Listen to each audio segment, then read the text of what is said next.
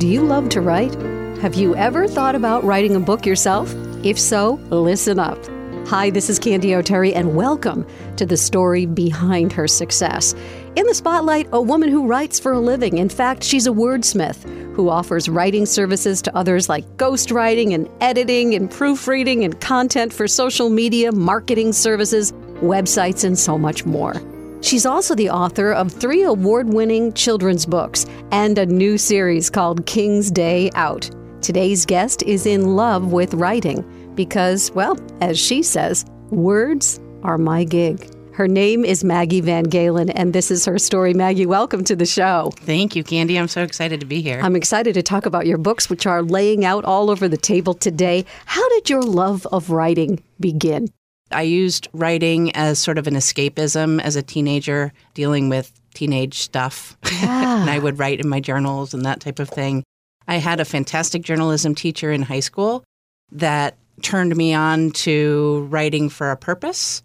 And it all kind of started from there. Isn't that so interesting? Because as soon as somebody says you're really good at that, it's kind of like a vitamin pill, isn't it? It absolutely is. And I'm imagining you as a teenager kind of going through those teen years and you had a journal in your room and you just started writing. Yeah, I had one of those diaries with the little lock.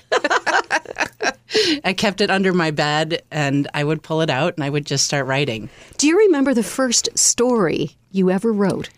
So, as a child, I believed that there were these little people that lived in my heat vent in my room. This is awesome. I, you are a first. This I have never heard before. Continue. So, I have a memory of a. You remember the Gold Book bound Of children course, books? yeah. Okay, so I think, and I have yet to find it, but I think that there's a storyline about the Tinies, if I remember correctly. So in my bedroom, I sort of recreated that similar thing, and we had the heat grates that you could pull the top off of, and it went down into the furnace. And I would leave them like little spools of thread and little crumbs and little whatever tools I thought they might be able to use in their tiny village. So I created that little story in my head. And that to me says, okay, this girl is going to end up writing children's books. You are from northern Michigan. Can you describe your hometown? What was life like there? very small. I graduated with 25 people, the same 25 I started kindergarten with. It was a public school. It's still that big or that wow, small, that's depending the how you kind of town where everybody knows your business, right? Oh, yes, before you've even done it. Can you share a little bit about your childhood and what life was like in your house? I grew up kind of an only child. I have a brother and sister, half brother and sister, but they were much older, so they weren't home. I grew up in a very rural setting. And so to entertain myself as a child, I did things like I had the most awesome mud pie bakery and would take all my mom's pots and pans and take them out. And much to my grandfather's chagrin, I would cut the flowers tops off of all of his flowers to decorate. And Of course, because a girl needs to have flowers on her mud pie. Duh. of course, of course. So, yeah, thankfully, my mom wasn't much of a baker, so the baking tins were fine out in the garden. They weren't in constant use, let's No. put it that way. Who were your role models when you were growing up? You talked a little bit about that teacher later on, but who were your role models? My father actually was an amazing raconteur. He could tell stories until the cows come home. He passed away when I was 25. So he's definitely one of my role models. I would say that Mr. Vance, who was my English teacher, he was amazing. And then my journalism teacher. I always like to ask my guests who are writers and authors, what was the book that you wore out when you were a child? Your favorite children's book? So Trumpet of the Swan was one that we, of course, read wherever we went. And that was one of my favorite stories. You attended Michigan State University. You majored in advertising. I can't wait to talk about that with a minor in creative writing. At that time in your life, did you know what you wanted to do with your life? I thought I did, of course. So, yes, I went to Michigan State. Having gone to such a small high school, I wanted to be nothing more than a number. And I was. I still remember it. I was 1076311. That's my college ID number. I was so proud of that. Nobody knew me. I actually went into Michigan State with the goal of going into journalism, and that was my declared major when I started. Somewhere along the line, someone told me I'd never make any money as a journalist and I should switch to advertising. So I did. I kind of wish I hadn't, but I did. Was the plan to start out as a copywriter? Yes. And did you do that? I did not because when I graduated from Michigan State in 91, all of the advertising agencies around Michigan State were linked to the automotive industry because Detroit was right down the road. And the automotive industry crashed. Therefore, there were no jobs. Devastating. Right. Especially since someone had said to you, hey, you're not going to make money as a journalist, go into advertising. And then all of a sudden, that highway is closed for you. You did spend 10 years in the corporate world. Can you describe that part of your career and the lessons that you learned at that time? Yeah. So, since I could not follow my dreams of copywriting, I ended up in sales for an IT company based in Detroit. It was a great learning experience in the sense that I was a very young woman in a very male dominated industry. And I had to learn how to produce in that way, how to be heard, how to get my point across, how to overcome the looks when people saw me as a 22 year old young woman right out of college. Thankfully, I had a manager who was a very strong female role model so that helped. I'm also wondering, you know, now that we know what you do, did it help you that you had been in sales and had to be that brave person who's making a pitch for someone who's just going to say, no, no, no, no, no? There aren't enough no's in sales, let me tell you. Right. Absolutely.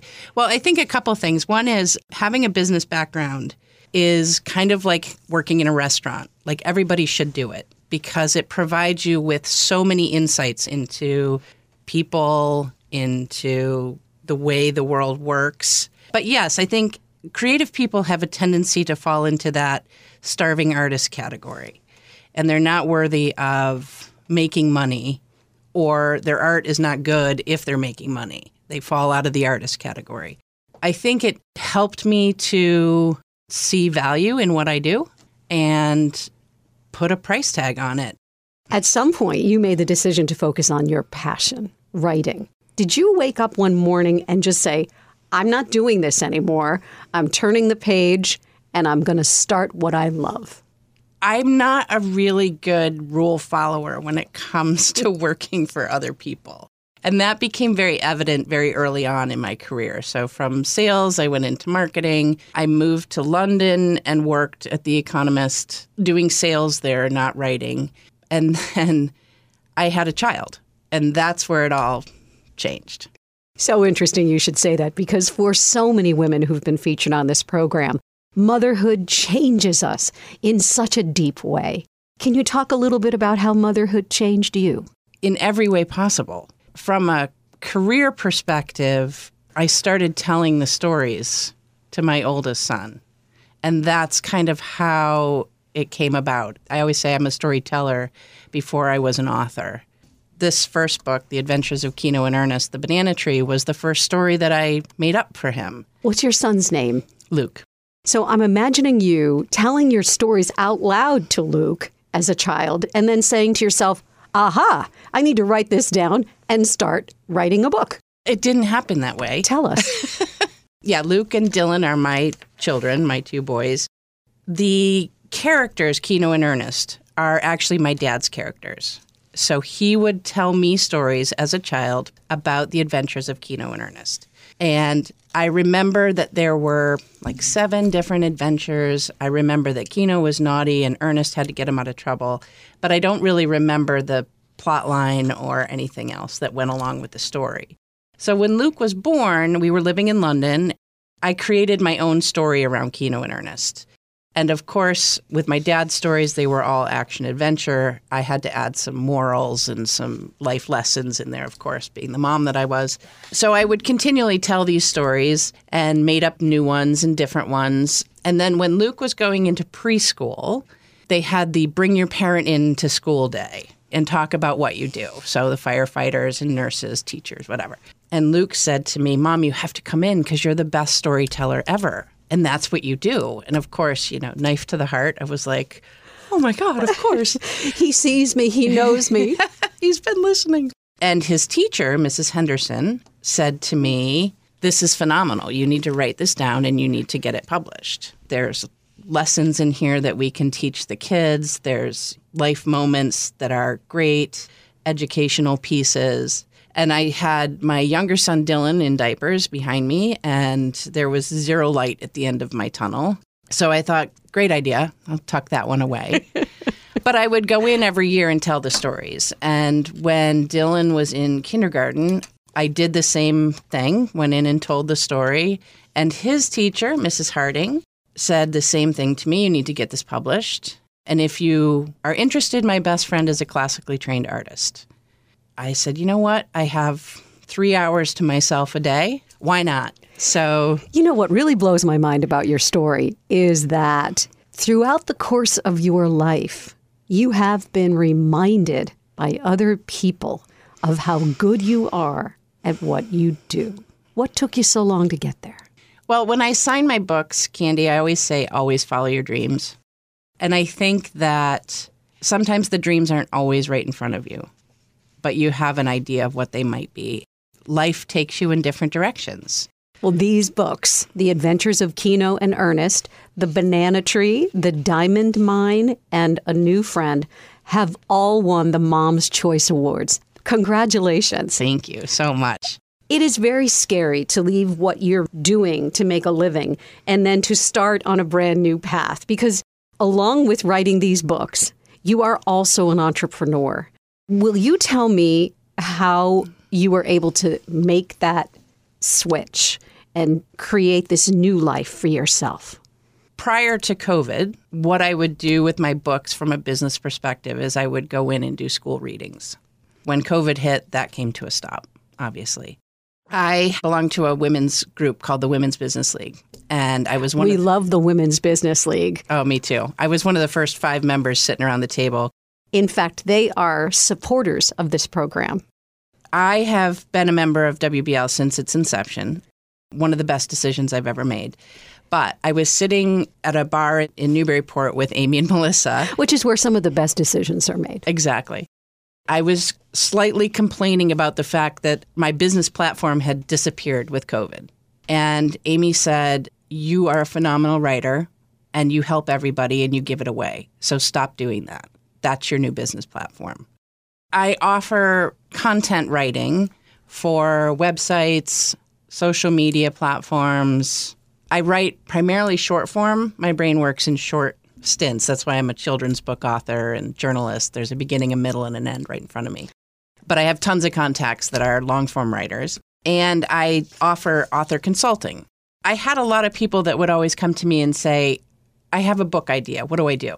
I could talk for hours about what to do and what I've done and the lessons I've learned. I did a brain dump, five steps, what you can do. And then if you need more information, I can give you that too.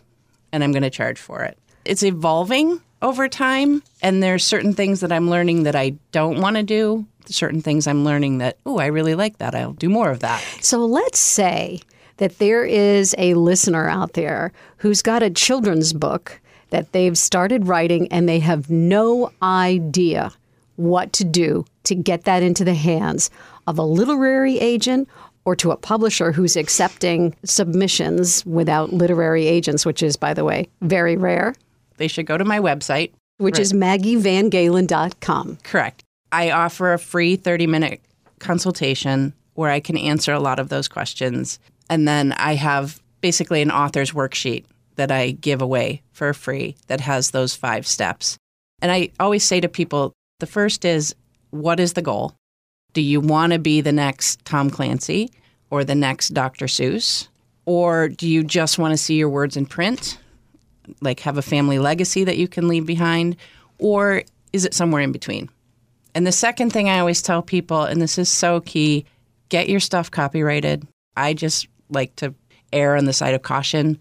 It doesn't cost a lot. You can do it yourself. You don't have to have a final manuscript but get yourself copyrighted so you don't walk into a bookstore and see your story with somebody else's name attached to it. Right now, I am taking a look at your new series, which is called King's Day Out, and it's something that you have done as a co writer with Dr. Amy Weeden. Can you talk to us a little bit about the series? Absolutely. I'm so excited by this. Amy Whedon is a doctor of pediatric occupational therapy. King is my dog. Through a series of events that included me taking him in the car through the car wash, and a friend of mine whose son has DUP15Q, which is a duplicate chromosome disorder.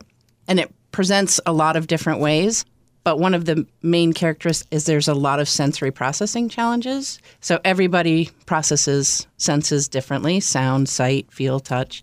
Fast forward, I'm having coffee with Dr. Whedon about something completely different. We got on this subject and she said, Oh my God, this would make a great book. There's a lot of how to books, there's a lot of caregiver information books, but there's not a lot of read along stories for kiddos. So we decided to create a book where basically the hero of our story is Ben, and Ben is a boy that suffers from sensory processing challenges, and my dog, King. They go on everyday adventures together. King is nervous about the adventures that they're going on, and Ben teaches King how to overcome his fears and anxieties with the tools that he's learned in OT. So it's a great partnership because I write the words and Amy lays over the OT lens. And the series is really endless because our tagline is empowering kiddos as they navigate life's adventures.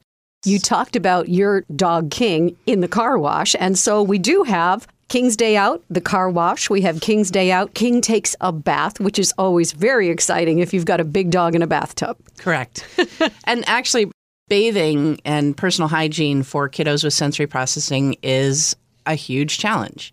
So, we are trying to address all of the different things that may have sensory challenges in a way that Ben can help King overcome his fears and anxieties. Tell me what it was like when you first held your book in your hands. The first book that I produced, The Adventures of Keeno and Ernest, The Banana Tree, the goal was really just to see my words in print.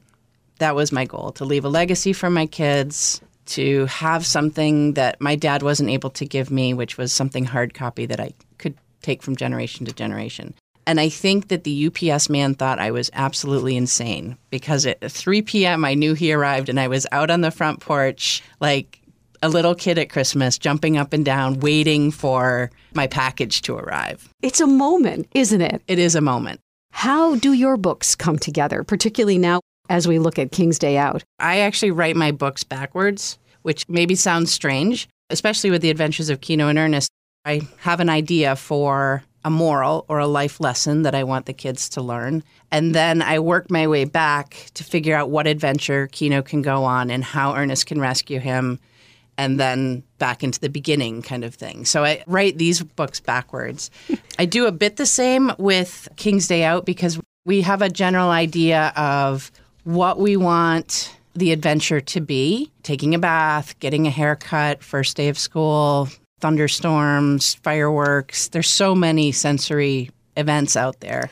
The mine is rich for this series, isn't it? And that's why you've created your own company around it, right? Correct. We've created an LLC around it.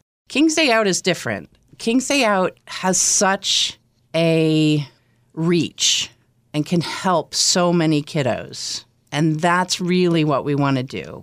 As soon as we produced the book, within a few months, we started getting, we want more. But not necessarily in we want more books. We want more resources, more information. So we developed the KDO Partner Program, which spun off of the book and led to the formation of the LLC.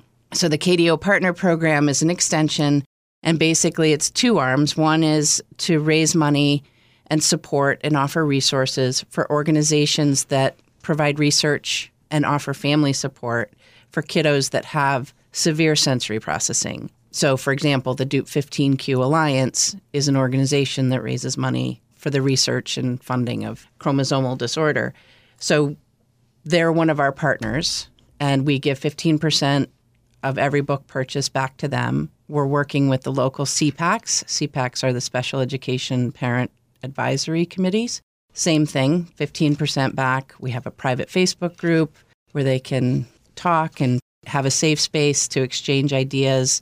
And then we went another arm as well, and we developed the KDO professional program because Amy's expertise is amazing, but it is OT specific. So we looked at bringing in other professionals that can offer support in other ways. So, for example, we have a law firm that specializes in special needs estate planning. We have an advocacy program that teaches parents and caregivers about advocating for their children. It's been amazing.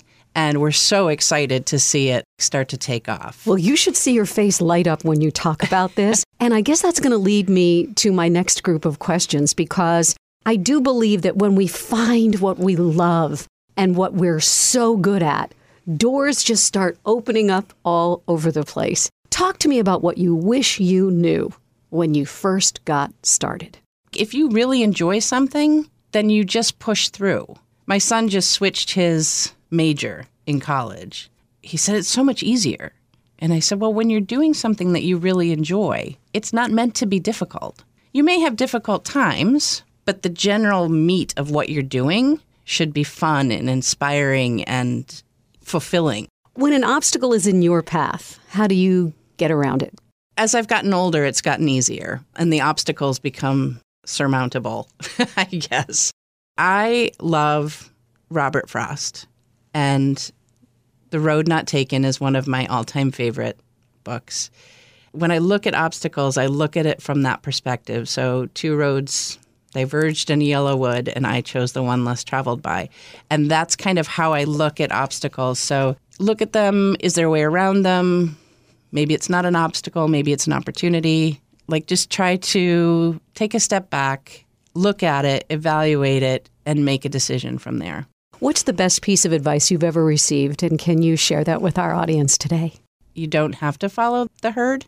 Be your own person, stand up for yourself, Final question. And Maggie, I want to thank you so much for being our guest on the story behind her success today. Right now, in this chapter of your life, what does success mean to you? Success means that I am being valued for what I'm worth. And it is, from a writing perspective, for the first time ever, it is starting to look that way. And it's really exciting. I want to say thank you so much for being on the show today. Oh, thank you for having me. This has been great. And that's the story behind her success for this week. My thanks to Maggie Van Galen. Find out about her writing services and her award winning children's books at Maggie Van Galen, that's G A L E N dot com. Follow her at Maggie Van Galen. I'm always on the lookout for the next woman to profile. So if you know someone I should feature on the show, will you please let me know? Just go to my website, candyoterry.com. That's candy with a Y.